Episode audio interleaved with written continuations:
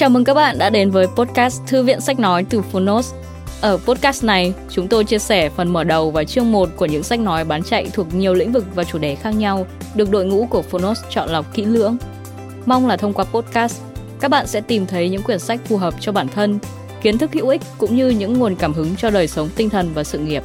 Podcast Thư viện Sách Nói được phát sóng đều đặn hàng ngày. Mời các bạn cùng đón nghe! Và nếu yêu thích nội dung này, hãy tải ngay ứng dụng âm thanh số và sách nói có bản quyền Phonos để nghe trọn vẹn cuốn sách.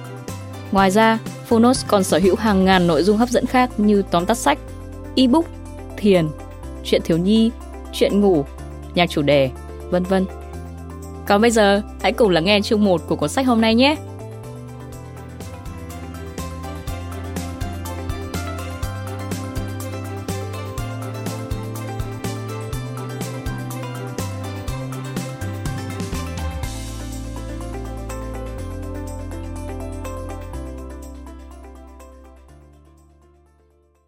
Bạn đang nghe từ Phonos.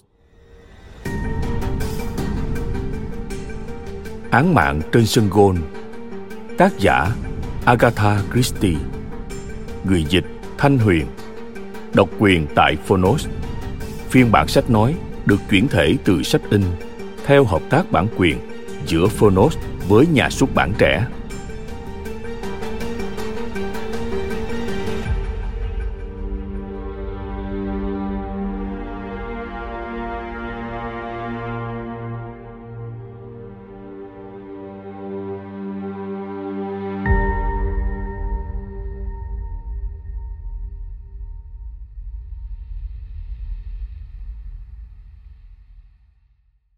Sách Agatha Christie Agatha Christie được mệnh danh là nữ hoàng truyện trinh thám, với số lượng tác phẩm được xuất bản nhiều nhất mọi thời đại, chỉ xếp sau Kinh Thánh và Shakespeare. Tại Việt Nam, nhiều thế hệ độc giả đã đọc và say mê sách của bà. Sách của Agatha có mặt trong nhiều tủ sách gia đình, được thế hệ này truyền sang thế hệ khác. Sách của bà cũng phổ biến ở các tiệm cho thuê sách, các hiệu sách cũ. Điều đó đủ cho thấy sách Agatha Christie có sức sống và sức hấp dẫn đến mức nào. Tuy nhiên, sách Agatha Christie trên thị trường xuất phát từ nhiều nguồn gốc khác nhau, có chất lượng không đồng đều cả về nội dung lẫn hình thức và đều không có bản quyền. Để đáp ứng mong mỏi của độc giả muốn sở hữu và sưu tập bộ truyện trinh thám nổi tiếng thế giới này, với những tựa hay nhất, bản dịch tốt, hình thức đẹp. Nhà xuất bản trẻ đã mua tác quyền các tác phẩm của Agatha Christie và tiến hành dịch mới. Quyển sách bạn đang nghe là bản dịch mới theo phiên bản mới của bản gốc. Chúng tôi xin trân trọng giới thiệu cùng quý thính giả. Nhà xuất bản trẻ. Các nhân vật trong sách thường dùng tiếng Pháp để giúp quý thính giả theo dõi nội dung sách một cách dễ dàng hơn chúng tôi xin phép chuyển ngữ toàn bộ nội dung tiếng pháp được đề cập trong quyển sách này. Dành tặng chồng tôi, một người rất say mê truyện trinh thám và đã cho tôi nhiều lời khuyên bổ ích. Chương 1 Người bạn đường. Có một giai thoại kể rằng, một nhà văn trẻ quyết tâm làm cho câu chuyện của mình thật độc đáo nhằm thu hút sự chú ý của ngay cả những biên tập viên hờ hững nhất đã mở đầu bằng câu kệ thay nữ công tước thốt lên. Thật lạ đời câu chuyện của tôi cũng bắt đầu gần đúng như thế. Chỉ có điều cô nàng thốt lên cái câu ấy chẳng phải nữ công tước. Đó là một ngày đầu tháng 6. Tôi vừa giải quyết xong vài việc ở Paris và bắt chuyến tàu sớm trở về London, nơi tôi vẫn đang sống cùng người bạn lâu năm là cựu thám tử người Bỉ Hercule Poirot. Hôm ấy, chuyến tàu tốc hành Calais trống vắng khác thường. Cả khoang tàu này chỉ có tôi và một người nữa. Do rời khách sạn tương đối vội vã, nên lúc tàu khởi hành, tôi còn bận kiểm tra mớ đồ đạc xem có quên gì không. Cho tới lúc đó, tôi gần như không để ý tới người đồng hành nhưng bây giờ thì tôi buộc phải nhận ra sự có mặt của cô ta. Bởi vì cô ta vừa nhảy dựng lên khỏi ghế, hạ cửa sổ xuống, thò đầu ra ngoài, rồi lập tức lại thụt vào, rồi kêu lên, kệ thầy là tiếp người cổ điển, nên với tôi, phụ nữ là phải thùy mị. Tôi chẳng ưa nổi những cô gái hiện đại loạn thần kinh, cứ nhảy nhót suốt từ sáng đến tối, hút thuốc như ống bể còn nói năng thì đến cả mấy bà hàng cá ở Billingsgate cũng phải đỏ mặt. Tôi khẽ câu mày ngước lên. Trước mắt tôi là gương mặt vừa xinh xắn, vừa sức sượt của một cô gái đội chiếc mũ đỏ ngang tàn, với những lọn tóc đen dày che khuất hai tai. Tôi đoán chừng cô ta chỉ mới hơn 17 tuổi, nhưng mặt thì đầy phấn, còn môi thì đỏ chói. Cô gái đón nhận cái nhìn của tôi chẳng chút thẹn thùng, lại còn nhăn mặt tình tứ. Cô ta vờ như đang nói với một người khác. Cưng ơi, tụi mình làm quý ngài đây choáng rồi. Tôi xin lỗi vì cách ăn nói của mình. Chẳng đoan trang gì cả. Nhưng thật tình tôi có lý do mà. Ngài có biết rằng tôi vừa lạc mất người em gái duy nhất của mình không? Tôi nhã nhặn đáp. Vậy sao? Bất hạnh thật. Cô nàng nhấm nhẵn. Ông ấy mỉa mai cơ đấy. Ông ấy mỉa mai cả tôi lẫn em tôi. Mà thế thì thật bất công, bởi vì ông ấy thậm chí còn chưa gặp con bé.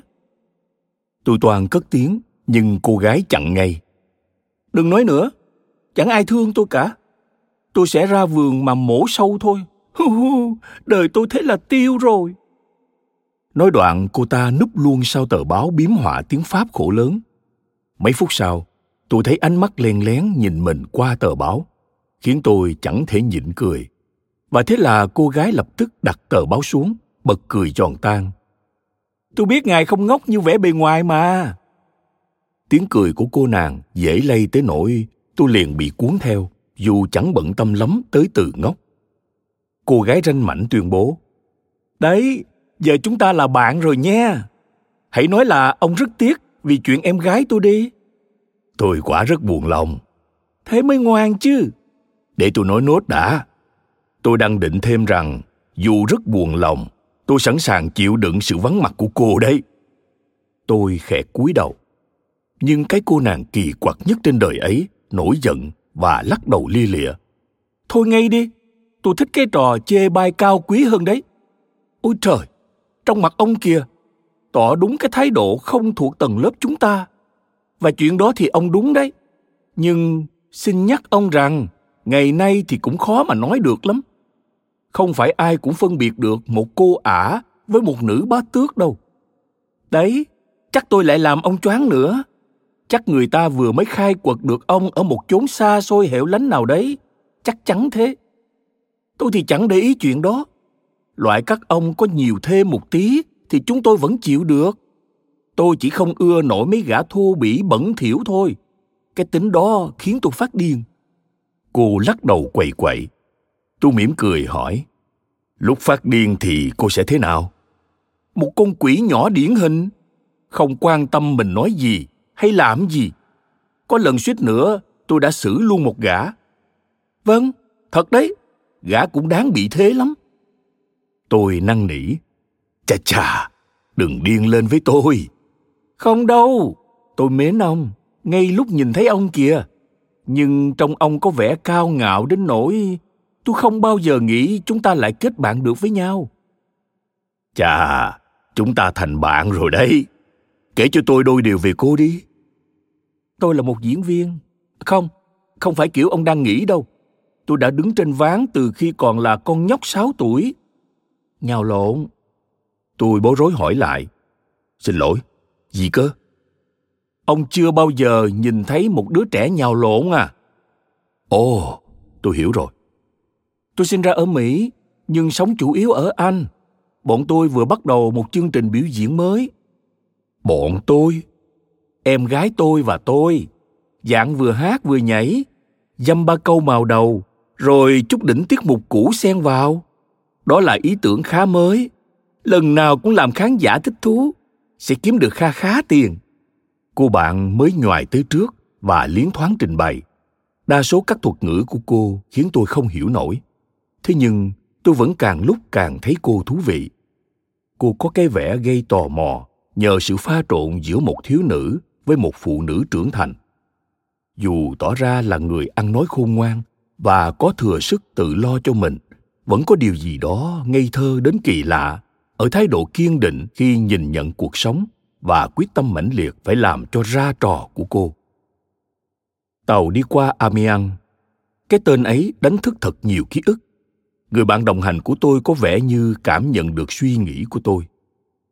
Ông đang nghĩ về cuộc chiến đấy à? Tôi gật.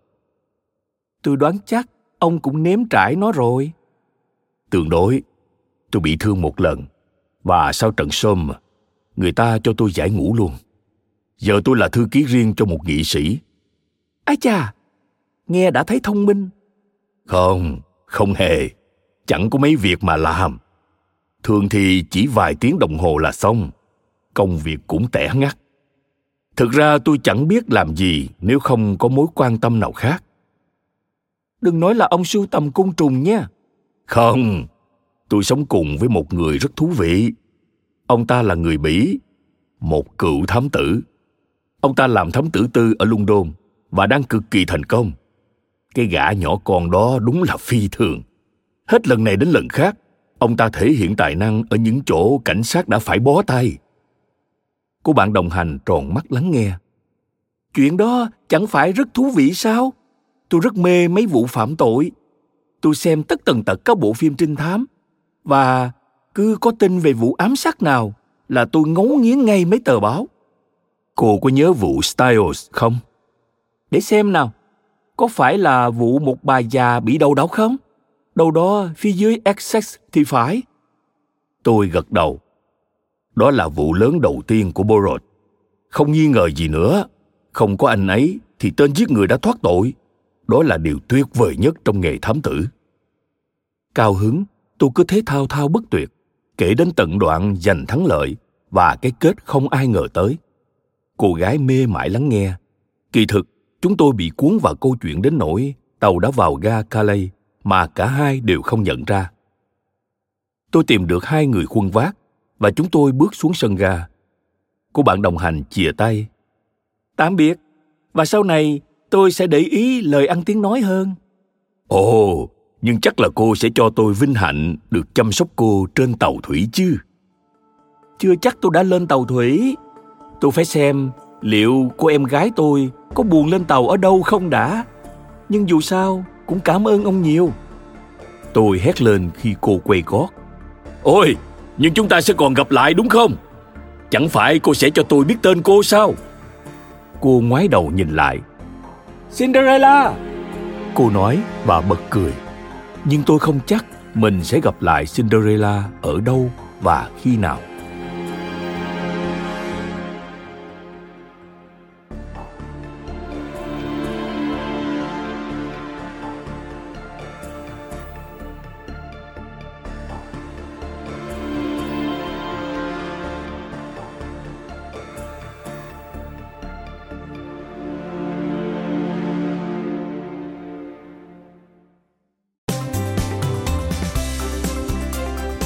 Cảm ơn các bạn vì đã lắng nghe podcast Thư viện Sách Nói. Podcast này được sản xuất bởi Phonos, ứng dụng âm thanh số và sách nói có bản quyền dành cho người Việt. Hẹn gặp lại các bạn ở những tập tiếp theo.